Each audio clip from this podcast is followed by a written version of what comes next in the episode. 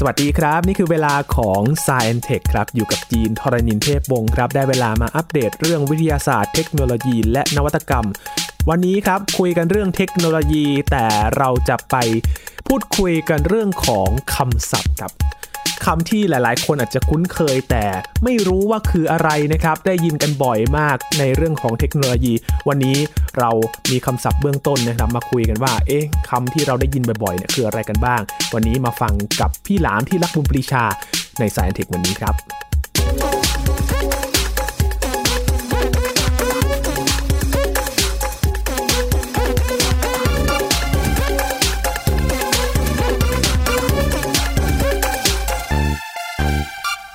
จะเรียกว่าตอนนี้เป็นตอนคำศัพท์ 101 ก็ว่าได้นะครับมาเรียนรู้คำศัพท์ที่เราฟังกันผ่านข่าวหรือว่าเรื่องราวโดยเฉพาะเทคโนโลยีนะครับที่เราคุยกันกับพี่หลามจิโกไอทีกันทุกสัปดาห์นะครับ มีคำที่เราผ่านหูกันแล้ว เอ๊ะมันคืออะไรกันวันนี้แหละครับ มาช่วยขยายความกันวันนี้อยู่กับพี่หลามแล้วนะครับ สวัสดีครับพี่หลามครับ สวัสดีครับคุณยีน สวัสดีครับคุณผู้ฟังครับ วันนี้เป็นคลาสเรียนคำศัพท์ครับพี่หลาม อ๋อ เราจะเปิดห้องเรียนกันนะครับ เตรียมเลคเชอร์กันให้ดีๆนะครับ เพราะว่าเราคุยกันทุกๆ สัปดาห์นะครับ มันก็จะมีเรื่องของศัพท์เฉพาะหรือว่าคำศัพท์ที่เราอาจจะได้ยินกันบ่อย แต่หลาย ๆ คนอาจจะสงสัยว่าเอ๊ะมันมีที่มาอย่างไรหรือว่าคำศัพท์นั้นเนี่ย ถ้าเราจะอธิบายกันให้เห็นชัดเป็นภาพมากขึ้นเนี่ย มันจะมีอะไรบ้างครับพี่หลาม ก็เลยมาในสัปดาห์นี้ครับ เราก็จะวนเวียนกัน เป็นไอเดียที่ดีมาก อันนี้น่าจะนับเป็นตั้งชื่อ เดี๋ยวคุณยินไปตั้งชื่อช่วงสวยๆได้เลยนะครับผมแล้มวก็มามาบ่อยๆได้ เพราะว่าเรื่องของคำศัพท์เนี่ย มันน่าจะมีเยอะแยะมากมายจนเราพูดได้มากมายไม่รู้จบอะนะฮะอืมครับแล้วทางที่ดีเนี่ย ถ้ามีช่องทางให้คุณผู้ฟัง สามารถ feedback มาได้ด้วยครับว่าอยากจะรู้จังเลยว่าคำนี้มันหมายถึงอะไรมันทำงานยังไงอะไรอย่างเงี้ยนะครัฮะบให้รีเควสเข้ามาได้ด้วยแล้วมันอ่าจะมีประโยชน์มาก ๆ เลย เพราะว่าทุกวันเนี้ยผมเชื่อว่าบางคนเนี่ย เจอคำคำหนึ่งเนี่ย ที่เขาพูดพูดกันเนี่ย เราอยู่ต่อหน้าในวงสนทนาเนี่ยครับเขาพูดคำนี้ออกมาเนี่ย เราได้ยินบ่อยมากแต่เราไม่เคยรู้ว่ามันเป็นอะไร แล้วเราก็ทำเนียนๆผ่านกันไปแต่ในใจคือมีเพราะเราไม่ question รู้ mark อจะยู่ไปตั้งคำถามใครได้ ใช่ใช่ ผมว่ามีมันต้องมีเยอะมากอะที่ครับคนที่ไม่เข้าใจคำคำนั้นคำนี้อะไรเงี้ยอืมครับนะฮะ ซึ่งอันไหนผมตอบได้หรือผมหาข้อมูลมาได้เดี๋ยวผมจะช่วยขยายความเข้าใจเรื่องนี้ให้ครับ ครับสำหรับคุณผู้ฟังนะครับ ถ้าอยากรู้คำไหนนอกจากที่เราคุยกันวันนี้เพิ่มเติมเนี่ยเตรียมมาเลยครับ เตรียมส่งมาให้เรามาเป็นคลังได้เลยนะครับ เราพยายามจะค่อยๆอธิบายกันเพราะเชื่อว่าคำศัพท์นี่มันเยอะมากเหลือเกินนะครับพี่หลาม วันนี้ก็เลยนำคำศัพท์มาชุดหนึ่งครับมาให้พี่หลามช่วยอธิบายให้ฟังกันหน่อย เริ่มตั้งแต่แบบครับปฐมมาบทเลย โอ้โห ย้อนกันแบบเรื่องที่หลาย ๆ คนอาจจะงง หรือว่าแบบมันแยกกันถูกไหมอย่างนี้ครับ พี่หลามวันนี้มาสองคำแรกครับฮาร์ดแวร์กับซอฟต์แวร์ครับพี่หลามมันคืออะไรแล้วเราจะแยกกันได้ยังไงครับพี่หลามแหมอันนี้ถือว่าเป็นปฐมบทของศัพท์ไอทีจริง ๆ นะครับศัพท์คอมพิวเตอร์เนี่ย สมัยก่อนเขามีการเอาเอาอะไรนะคำภาษาไทยของ ราชบัณฑิตมาล้อเลียนเนาะเขาบอกว่าถ้าแปลตามตัวเนี่ย ซอฟต์แวร์เนี่ยคือ อ่า ware ก็คือภัณฑ์ใช่ไหมฮะครับซอฟต์แวร์ก็คือละมุนภัณฑ์ฮาร์ดแวร์ก็คือกระด้างภัณฑ์ โอ้แปลเป็นไทยแล้วงงกว่าเดิมอีก อะไรละมุนอะไรกระด้างเนี่ยมันยากกว่าเดิมอีกนะเอาแบบเข้าใจง่ายๆครับผมตอบให้สั้นๆที่สุดนะครับครับ ซอฟต์แวร์ก็คือสิ่งที่ไม่มีตัวตนครับมันอยู่ในหน้าจออย่างเดียว อ่าอ่ามันไม่มีตัวตนครับ อย่างเช่นพวกโปรแกรมคอมพิวเตอร์อืมระบบปฏิบัติการนะแอปพลิเคชัน ซอฟต์แวร์ต่างๆอะไรพวกนี้นะ สิ่งที่อยู่ในในหน้าจอ พวกนี้เราเรียกว่าซอฟต์แวร์หมดเลยครับอืมแต่ส่วนที่อยู่ข้างนอกเนี่ยที่เหลือเนี่ยเป็นฮาร์ดแวร์หมดเลยครับ โอ้ เช่นครับคีย์บอร์ดเมาส์อ่าตัวถังเคส CPU ชิ้นส่วนเมนบอร์ดสายไฟพอร์ตอ่าพวกนี้เป็นฮาร์ดแวร์หมดเลยอืมไม่ใช่เฉพาะอุปกรณ์ที่มันประมวลผลอย่างเดียว พวกสายไฟอะไรอย่างนี้ก็นับเป็นหมดเลยใช่ไหมครับพี่หลามเป็นหมดเลยครับ ทุกอ๋อออย่างเลยครับ มันมันเหมือนกับเวลาเราบอกว่าไปร้านฮาร์ดแวร์ขายอุปกรณ์ก่อสร้างแม้กระทั่งตะปูค้อนสังกะสีแผ่นเหล็กยังเรียกฮาร์ดแวร์ได้เลยครับ โอ้ มันจับต้องได้ ใช่ มันเป็นสิ่งของครับ มันเป็นสิ่งของเป็นเป็นวัตถุอืมนะฮะครับ ถ้าแปลแบบนี้จะเข้าใจง่ายมากครับครับนี่แหละครับฮาร์ดแวร์กับซอฟต์แวร์คุณคุณผู้ฟังจะได้กระจ่างมากขึ้นนะครับ และเราคงจะได้คุยกันบ่อยว่า อันไหนเป็นฮาร์ดแวร์ไหนเป็นซอฟต์แวร์นะครับ นี่แหละครับ ชัดเจนมากนะครับ พอพูดถึงฮาร์ดแวร์กับซอฟต์แวร์อันนี้เจาะมาที่คอมพิวเตอร์ครับพี่หลามครับคราวก่อนเนี่ยเราคุยกันเรื่องแรมแพงใช่ไหมครับแรมแพง วันนี้มาคู่กันเลยครับ แรมกับรอมครับพี่หลามมันต่างกันยังไงครับ ง่ายมากครับ ในเครื่องคอมพิวเตอร์เนี่ยแรมเนี่ยจะเป็นอุปกรณ์ที่คอยรับคำสั่งแล้วก็ป้อนคำสั่งเข้าออกครับเพราะฉะนั้นแปลตามตัวนะครับ RAM เนี่ยคือ Random Access Memory นะครับ หรือหน่วยความจำแบบไม่ถาวรคือข้อมูลที่มันวิ่งมาเนี่ยมันจะวิ่งมาชั่วคราว แล้วก็จะไม่จัดเก็บเอาไว้ แล้วก็ปล่อยทิ้งไป ครับ นั่นหมายความว่าแรมเนี่ยจะทำงานแค่ชั่วขณะ เมื่อทำงานเสร็จแล้ว มันก็จะลบทิ้งข้อมูลทั้งหมดใช่ไหมฮะ เพราะฉะนั้นแรมอยู่ข้างๆ CPU คอยรับคำสั่ง CPU ทำงานเสร็จแล้วก็ส่งงานที่เสร็จแล้วกลับมาหาแรมแรมก็ส่งต่อไปที่อื่นต่อ เราจะลงไปบันทึกในนั่นหรือจะแสดงผลอะไรเงี้ยแรมจะจะเป็นตัวส่งผ่านนะฮะ จะเป็นเมมโมรีที่เอาไว้เก็บข้อมูลที่จะต้องวิ่งเข้าและวิ่งออกในเครื่อง เพราะฉะนั้นแรมจะไม่เก็บบันทึกข้อมูล เมื่อทุกครั้งที่ใช้งานเสร็จข้อมูลนั้นจะหายไปจากแรมทันที ในขณะเดียวกันลอมครับลอมคือ read only memory read only ก็คืออ่านอย่างเดียวใช่ไหมอ่านอย่างเดียวครับแต่จริง ๆ แล้วในความหมายเนี่ยมันไม่ได้หมายว่ามันอ่านได้อย่างเดียว แต่จริง ๆ มันเขียนได้ด้วยอย่างอย่างฮาร์ดดิสก์ในเครื่องคอมพิวเตอร์ หรือว่า storage ที่อยู่ในมือถือนะครับ เวลาเราถ่ายรูปหนึ่งรูปใช่ไหมฮะเราได้ไฟล์รูปมาเป็น JPEG หนึ่งใบครับ จะต้องมีที่จัดเก็บ storage ตัวนี้จะต้องมีที่จัดเก็บรูปหนึ่งรูปลงไปในเครื่องเรา ซึ่งไอ้ ROM เนี่ยแหละครับ คือตัวที่เป็น storage นี่แหละครับ ถ่ายรูปเสร็จแล้วรูปไปอยู่ตรงไหนก็อยู่ใน ROM ครับ อยู่ในฮาร์ดดิสก์คอมพิวเตอร์อยู่ใน ROM ของมือถือ อยู่ใน memory card ที่เราใส่เข้าไปในกล้องถ่ายรูปอันนี้เรียกว่า ROM หมดเลยแฟลชไดรฟ์ก็เป็น ROM ชนิดหนึ่งฮาร์ดดิสก์ external ก็เป็น ROM ชนิดหนึ่งอะไรก็ตามที่จัดเก็บไฟล์ได้เราจะเรียกว่า ROM หมดเลย ดังนั้นสองส่วนนี้แตกต่างกันเห็นไหมครับแรมไม่จัดเก็บ ROM เนี่ยจัดเก็บแรมเนี่ยทำงานเสร็จแล้วทิ้งเลยก็จะเห็นตามรายละเอียดคุณสมบัติของโทรศัพท์นะครับว่ามีแรมกี่จิกอะไรอย่างนี้นั่นก็คือพื้นที่ของมันใช่ไหมครับพี่ลามใช่ครับแล้วความจุจะไม่เท่ากัน แรมก็จะมีแค่ประมาณแปดกิกสิบสองกิกใช่ไหมฮะ แต่พอเป็นลอมเนี่ยต้องจัดเก็บเยอะๆมันเลยแบบอะสองร้อยห้าสิบหกกิกร้อยยี่สิบแปดกิกอะจำนวนมันจะไม่เท่ากันละใช่ครับ ชัดเจนนะครับ แรมกับรอมเป็นยังไงกันครับผมทีนี้ อีกคำหนึ่งครับพี่หลาม เพิ่งพูดไปเมื่อตอนก่อนเลยครับ การอัปเกรด Windows 11 นะครับ ไปออสครับ BIOS อะไรครับพี่หลามผมจำผมจำตัวย่อไม่ได้นะ แต่จริงๆ ผมอธิบายหน้าที่ของมันได้สั้นๆก็คือ ก่อนที่เราจะเปิดเครื่องคอมพิวเตอร์หรือโทรศัพท์มือถือขึ้นมาเนี่ย สิ่งที่รันให้ให้ทุกอย่างมันทำงานได้มันคือ OS ใช่ไหมครับมันคือระบบปฏิบัติการครับอย่าง iOS หรืออย่าง Windows บนคอมพิวเตอร์ หรืออย่าง Android บนมือถือ พวกนี้เป็น OS แต่ก่อนที่ OS จะเปิดเนี่ย ตอนเรากดปุ่มเปิดเครื่องทีแรกนะครับ มันจะต้องมีซอฟต์แวร์ตัวเล็กๆ ตัวหนึ่ง ที่วิ่งไปเปิดอุปกรณ์ต่างๆก่อน ครับ อ่าผมยกตัวอย่างในคอมพิวเตอร์แล้วกันมันมันเข้าใจง่ายกว่า ในคอมพิวเตอร์เนี่ย พอเรากดปุ่มเปิดเครื่องเนี่ย สิ่งแรกที่มันวิ่งไปเนี่ย มันก็จะวิ่งไปที่ชิปตัวหนึ่งที่ใส่ซอฟต์แวร์เล็ก ๆ ที่เขาเรียกว่า BIOS เอาไว้ใช่ไหมฮะไอ้ BIOS ตัวนี้มันจะทำหน้าที่ไปไปเปิด CPU จ่ายไฟให้ CPU อ้าว CPU เปิดอ้าวแรมเปิดฮาร์ดดิสก์หมุน การ์ดจอเมนบอร์ดทำงานอ่าระบบนู้นระบบนี้คือคือไปเปิดสวิตช์ย่อยๆ ทั้งหมดขึ้นมา เปิดให้หมด แล้วค่อยไปเรียก OS ให้เริ่มดำเนินการเปิดตัวเองขึ้นมาเพราะว่าถ้าฮาร์ดแวร์เหล่านั้นยังไม่ได้รับการเปิดก่อน OS จะทำงานไม่ได้ ครับ มันจะต้องมีบางสิ่งบางอย่างไปเปิดฮาร์ดแวร์ตรงนั้นก่อน ซึ่งมันมันไม่ต้องใหญ่ มันควรจะเป็นโปรแกรมเล็ก ๆ แล้วก็ฝังใส่ชิปตัวเล็ก ๆ เอาไว้ ครับ แล้วเมื่อจ่ายไฟเข้าไปมันก็พร้อมทำงานได้ทันทีสิ่งนี้แหละครับที่เขาเรียกว่า BIOS ครับ ซึ่งในมือถือก็มีนะฮะในมือถือก็มีในมือถือเนี่ยพอเรากดปุ่มเปิดเครื่องปุ๊บเนี่ยมันก็จะวิ่งไปเปิดจ่ายไฟให้กับทุกอย่าง แล้วทุกอย่างก็จะไป พอทุกอย่างพร้อมแล้วค่อยไปรันโอเอสเปิดขึ้นมาอีกทีหนึ่งมันคือสิ่งที่เริ่มต้นก่อนที่จะเริ่มระบบปฏิบัติการ อืมครับ ทีนี้มันจะต้อง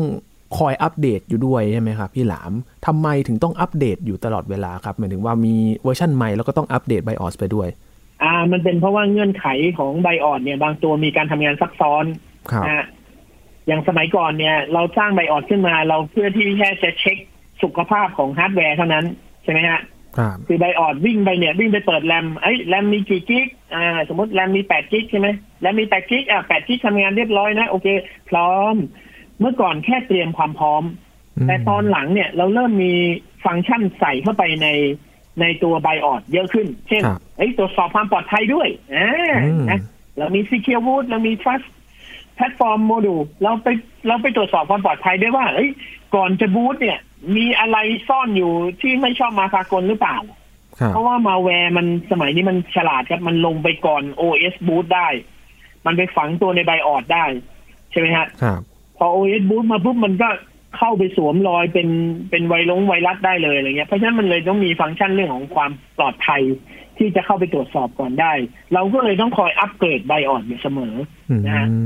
ประมาณนี้ครับ นี่คือ BIOS นะครับ ที่เราจะเจอในทั้งไม่ใช่แค่คอมพิวเตอร์อย่างเดียว ในโทรศัพท์มือถือก็มีเหมือนกัน ใช่ มันคือตัวเริ่มต้นก่อนที่เราจะทำงานใด ๆ หลังจากเรากดปุ่ม power ครับคำถัดมาครับพี่หลามเราจะเจอกันทุกครั้งเลยเวลา มีโทรศัพท์มือถือหรือว่าอะไรใหม่ ๆ มานะครับ ฟีเจอร์ครับพี่หลาม แบบนี้มีฟีเจอร์เป็นยังไงบ้าง โอ้โห ใช้งานยังไงบ้างแบบนี้ ฟีเจอร์จริง ๆ แล้ว ใช้อธิบายอะไรบ้างครับพี่หลาม ฟีเจอร์นะครับ เดี๋ยวผมขออนุญาตผมไม่เคยแปลมันตรงๆกับ Google Translate เลยนะผมอยากรู้เหมือนกัน แต่ผมมาเข้าใจความหมายอ๋อ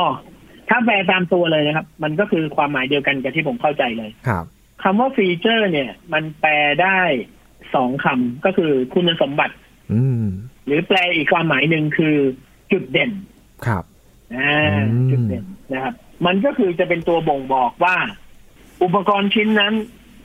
มีคุณสมบัติอะไรบ้าง ครับ สมัยก่อนเราจะเรียก ก่อนที่เราจะมีสมาร์ทโฟน เราจะเรียกว่า feature phone จำได้ไหมครับคุณยินคุณโทรศัพท์มือถือปุ่มกดของโนเกียอะไรเงี้ยสมัยก่อนเราจะเรียกมันว่า feature phone คำว่า feature phone ก็คือเขาจะเขียนไว้เลยว่า โทรศัพท์เครื่องนี้ทำอะไรได้บ้าง เขียนไว้ข้างกล่องเลย ครับ เช่น memory เบอร์โทรได้สองร้อยห้าสิบเบอร์ หน้าจอสี่พันสี ถ่ายรูปได้นะ เปิดเพลงได้เล่นวิทยุ FM ได้ สมัยก่อนเขาเรียก feature phone เพราะอะไร เพราะว่า ถ้าคุณสมบัติที่มันเขียนไว้หน้ากล่องมีกี่ข้อมันทำได้เท่านั้น แล้วมันไม่มีความสามารถมากไปกว่านั้นแล้วเขาถึงเรียกว่า feature phone พอยุคถัดมาเรามาเปลี่ยนเป็นสมาร์ทโฟน มันกลายเป็นว่าเฮ้ยสมาร์ทโฟน มีระบบปฏิบัติการ มีสามารถลงแอปเพิ่มได้ การลงแอปเพิ่มก็คือเพิ่มความสามารถใช่ไหมครับ ครับ แสดงว่าโทรศัพท์เครื่องนั้นเนี่ยมันสามารถเพิ่มความสามารถเข้าไปในตัวมันได้ มันจึงเหนือกว่าฟีเจอร์โฟน แล้วตอนหลังเขาก็ใช้คำเดียวกันนี้มาระบุว่า อ้าวมือถือรุ่นนี้นะมีฟีเจอร์อะไรบ้าง นั่นคือคุณสมบัติหรือว่าจุดเด่นที่ทางผู้สร้างเนี่ยผู้ผู้ผลิตเนี่ยเขาสร้างขึ้นมา เพื่อให้มันเป็นจุดขายของมันโดยเฉพาะอย่างเช่น มือถือรุ่นนี้สามารถถ่ายรูปได้ห้าสิบล้านพิกเซลนะ อ่าใช่ไหมอันนี้ก็คือฟีเจอร์ครับถ่ายเลนส์มุมกว้างได้ อันนี้ก็ถือว่าเป็นฟีเจอร์ครับ ใช่ไหมครับ ถ่ายกล้องหน้ากล้องหลังพร้อมกันได้ก็คือฟีเจอร์แปลตามตัวก็คือคุณสมบัติหรือจุดเด่นของเขานั่นเองครับ ขึ้นอยู่กับว่าแต่ละรุ่นนั้นจะมีมากน้อยแค่ไหน ใช่ แต่ผมขออย่างหนึ่งคนไทยชอบพูดผิด ฟีเจอร์นี่สะกดตามเสียงเลยนะครับฟอฟันสระอี แล้วก็เจอนะครับสระเอจอจานออ่างรอเรือการันต์ใช่ไหมครับครับ มีคนเยอะมากโดยเฉพาะพนักงานขาย มือถือหรือขายอุปกรณ์ฮาร์ดแวร์คอมพิวเตอร์ ชอบเรียกว่าฟีตเจอร์ อ๋อ เอาตัวทีไปเป็นตัวสะกดด้วยอ่าคือน้องๆ หลายคนเนี่ย ชอบเวลาอ่านเห็นคำว่าฟีเจอร์ เนี่ย ชอบเอาตัว F E A แล้วไปสะกดด้วยตัวทีครับมันเลยกลายเป็นฟีตเจอร์ ซึ่งจริง ๆ ไม่ใช่นะฮะออกเสียงตามธรรมชาติเลยครับ มันมาเป็น F E A ก็ออกเสียงฟีไปเลย แล้วเจอก็คือเจอเฟอร์นิเจอร์ นะคาเจอร์ทุกอย่าง T U R E หมดนะฮะง่าย ๆ เลยนะฮะอย่าไปผสมรวมคือภาษาอังกฤษไม่มีคำสมาร์ทใช้ใช้ตัวร่วมกันอย่างนี้ไงพี่หลามไม่ต้องสมาร์ทสนธิไม่ต้องนะฮะแล้วฟีเจอร์เนี่ยถ้าจะเรียกว่าฟีตเจอร์มันต้องมีตัวทีสองตัวอืมอันนั้นอะฟีตเจอร์ของจริง double T ไป ใช่แล้วฟีเจอร์เนี่ยจำเป็นต้องเรียกเฉพาะในมือถืออย่างเดียวไหมครับพี่หลาม ไม่ต้องครับ เอาไปใช้กับอุปกรณ์ได้ทุกชิ้นเลย เช่นกล้องถ่ายรูปตัวนี้มีฟีเจอร์อะไรบ้างรถยนต์คันนี้มีฟีเจอร์อะไรบ้าง จักรยานคันนี้มีฟีเจอร์อะไรบ้าง ใช้ได้หมดเลย ใช้ได้กับทุก ๆ เรื่องเลยอย่างพวก Facebook Twitter ที่เขาจะเปิดตัวลักษณะใหม่ๆนี่เรียกฟีเจอร์ได้ไหมครับพี่หลามได้ฟีเจอร์ก็พูดระบุในในซอฟต์แวร์หรือในแอปพลิเคชัน หรือในบริการ service ก็ได้ ใช่ไหมเช่น บริการนี้มีฟีเจอร์อะไรบ้าง ก็คือมีคุณสมบัติอะไรบ้าง ใช้ได้ทุกเรื่องเลยนะจริงจริงเอาไปใช้กับคนยังได้เลยนะว่าคุณสมชายตัวคุณจะมีฟีเจอร์อะไรบ้างที่ผมนี่ ภาษาอังกฤษดีเด่นเป็นฟีเจอร์ผมเลยใช้ได้นะ ใช้ได้ ไม่ผิดไม่ผิด มีใช้ได้กว้างขวางมากเลยนะครับ แต่ว่าอ่านให้ถูกด้วยครับ อีกเรื่องหนึ่งครับพี่หลามที่หลายคนอาจจะงงอยู่ บิดกับไบต์ครับพี่หลาม โอ้โห อันนี้ก็น่างง บางคนไม่เคยเข้าใจเรื่องนี้ก็น่างงอยู่ครับ ครับบิตกับไบต์อ่า มันมาจากภาษาของการเขียนภาษาคอมพิวเตอร์เนาะเวลาเรานับจำนวนในคอมพิวเตอร์นะครับ มันก็จะมีคำว่ากิโลบิตกับกิโลไบต์เวลาเราจะวัด ความเร็ว หรือสิ่งที่มันไม่ได้เป็นจำนวนอยู่กับที่ครับ มันเป็นของที่วิ่งผ่าน เช่น ความเร็วของการวิ่ง อัตราการไหลของข้อมูล เราจะนับเป็นบิตในขณะที่ขนาดของไฟล์ที่เราจัดเก็บในตัวเครื่องเราหรือขนาดของไฟล์ที่เราสร้างขึ้นมา มันจะนับเป็นไบต์แล้วในเชิงคอมพิวเตอร์เนี่ย เราเริ่มต้นคอมพิวเตอร์ด้วยด้วยการทำระบบเรือการในยุคของแปดบิตใช่ไหมฮะ ในยุคนั้นเนี่ยคำว่าแปดบิตก็คือเราเขียนภาษาคอมพิวเตอร์ขึ้นมาแปดตัวอักษรใช่ไหมฮะครับรวมกันแปดตัวอักษรเนี่ย มันจะมีความจุในพื้นที่ที่ต้องจัดเก็บเท่ากับหนึ่งไบต์พอดีเพราะฉะนั้นในความหมายของคนที่จะทำความเข้าใจง่ายคือหนึ่งไบต์เท่ากับแปดบิตแปดบิตเท่ากับหนึ่งไบต์ แล้วเวลาเราใช้คำว่าบิตกับไบต์เราก็ต้องนึกถึงสัดส่วนของมันด้วยว่า มันจะเป็นสัดส่วนหนึ่งต่อแปดอยู่ตลอดเวลานะครับอ่าใช่ไหมฮะเพราะว่ามันคือแปดเท่าของซึ่งกันและกัน ครับ สมมุติผมกำลังยกตัวอย่างเรื่องของความเร็วของ speed อินเทอร์เน็ตเวลาเราพูดถึงอัตราการไหลของข้อมูล เราก็ต้องพูดเป็นบิต เราไม่พูดเป็นไบต์ครับ อันนี้คือหลักการสากล เวลาเขาพูดว่าเน็ตกี่เมก อ่าเน็ตกี่เมกคำว่าเมกที่เราเรียกสั้น ๆ เนี่ย ในความหมายที่แท้จริงมันคือเน็ตกี่เมกะบิตต่อวินาทีครับอ่าหนึ่งเน็ตกี่ megabit per sec ก็คือหนึ่งเมกะบิตต่อวินาทีครับ ซึ่งถ้าเราจะอยากรู้ว่าเน็ตสิบเมกเวลาดาวน์โหลดจริง ๆ เราจะได้ไฟล์เฉลี่ยกี่ไบต์ต่อนาที เราต้องเอาเมกะบิตมาหารแปดถูกไหมครับเพ ราะว่าเมกะบิตเนี่ยมันน้อยกว่าไบต์แปดเท่าอ่าเรามีเน็ตสิบเมกะบิต เราก็ต้องเอาแปดมาหารสิบแปดหนึ่งเป็นแปดใส่สองทศเท่าไหร่ใส่จุดทศนิยมเข้าไป มันก็จะได้หนึ่งเมกะไบต์หนึ่งจุดสองเมกะไบต์สมมตินะอ่าสมมติหนึ่งจุดกว่าๆของเมกะไบต์ครับ คนเลยส่วนใหญ่จะสับสนกันครับว่า เฮ้ย เน็ตสิบเมก อ่า มันเป็นเพราะคนไทยอะชอบชอบเรียกย่อๆไงอืมเมกเมกเมกะบิตกับเมกะไบต์เราก็เรียกหนึ่งเมกเหมือนกันหมดใช่ไหมคนก็บอกว่าอ้าวเน็ตสิบเมกทำไมเวลาดาวน์โหลด ฉันดาวน์โหลดได้แค่หนึ่งจุดเมกกว่าๆเองอืมใช่ไหมคนก็จะไม่เข้าใจเรื่องนี้ว่าเฮ้ยคุณเข้าใจผิดครับมันบิดกับไบนะบิดมันมันมีค่าเป็นแปดเท่าของของไบเพราะฉะนั้นเวลาใช้มันต้องหารครับเน็ตสิบเมกก็คือหนึ่งจุดสอง เมกะไบต์ถ้าคุณดาวน์โหลดได้หนึ่งจุดสองเมกะไบต์แสดงว่าคุณได้เต็มประสิทธิภาพของเน็ตสิบเมกนั่นแล้ว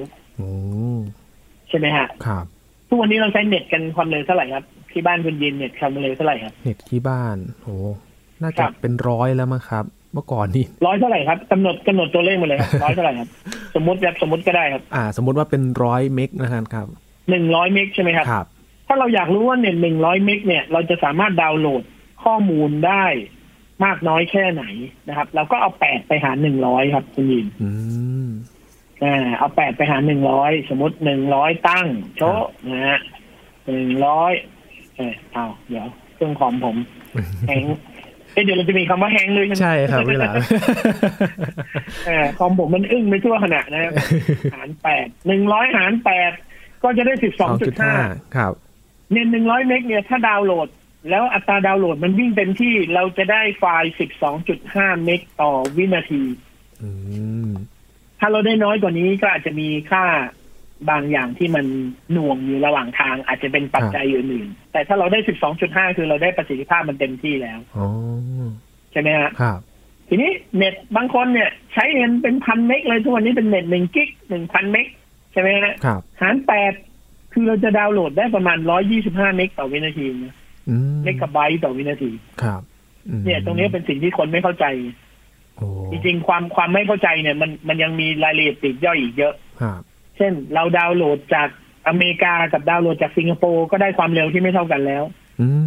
ต่อให้เน็ตคุณจะความเร็วเท่าไหร่ก็ช่าง แต่ถ้าเราดาวน์โหลดสิ่งที่อยู่ใกล้กว่า มันก็เร็วกว่าอัตราการตอบสนองของปลายทางก็มีส่วนด้วยนี่บางคนเนี่ยไม่เข้าใจตั้งแต่บิตกับไบต์ละว่า เน็ตหนึ่งพันบิตทำไมโหลดได้แค่ร้อยยี่สิบห้าเมกะไบต์เอง ซึ่งจริง ๆ มันถูกแล้วครับ มันต้องหารแปดก็เป็นเรื่องที่คนที่ไม่เคยศึกษาเรื่องนี้ ต้องไม่เข้าใจเป็นธรรมดา อันนี้ผมไม่โทษใครนะถือว่าเป็นเรื่องปกติแต่มันต้องบอกกันแค่นั้นเองใครที่อยากรู้ก็ทำความเข้าใจสักนิดหนึ่งก็น่าจะเข้าใจได้ครับมันจะมีอย่างความจุครับพี่หลาม ความจุที่มันจะแบบ อะเป็นจิกแต่ว่ามันก็จะเป็นฐานบางทีเราก็จะเป็นหนึ่งพันยี่สิบสี่ใช่ไหมครับพี่หลามใช่ครับหนึ่งพันยี่สิบสี่สองห้าหกนี้หนึ่งสองแปดแบบนี้ คือทุกอย่างมันก็จะเป็นเลขที่หารแปดลงตัว ครับ คือเราเราอยู่บนเลขฐานสองครับ เพราะฉะนั้น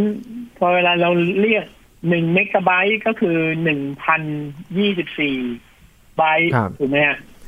หนึ่งกิกะไบต์ก็คือหนึ่งพันยี่สิบสี่เมกหนึ่งเทราไบต์ก็คือหนึ่งพันยี่สิบสี่กิกครับ แต่บางคนเนี่ยจะไปเจอในเวลาเราไปซื้อพวก flash drive หรือว่า external hard disk ซื้อ external hard disk มาหนึ่งเทราไบต์เปิดมาเจอเก้าร้อยสามสิบเอ็ดกิกอ้าวมันไม่เต็มนี่โดนหลอกหรือเปล่าทำไมมันไม่เป็นยี่สี่ทำไมไม่เป็นหนึ่งพันยี่สี่เขาหลอกเราหรือเปล่าครับพี่หลาให้เรา เขาไม่ได้หลอกเราครับ คือวิธีการนับบนตาราง memory เนี่ย มันไม่ได้นับแบบเลขฐานสองแบบบนคอมพิวเตอร์คือวิธีคำนวณขนาดไฟล์เนี่ยบนคอมพิวเตอร์มันต้องใช้เลขฐานสองเป็นกฎเดียวกันถูกไหมครับ แต่เวลาเรานับ memory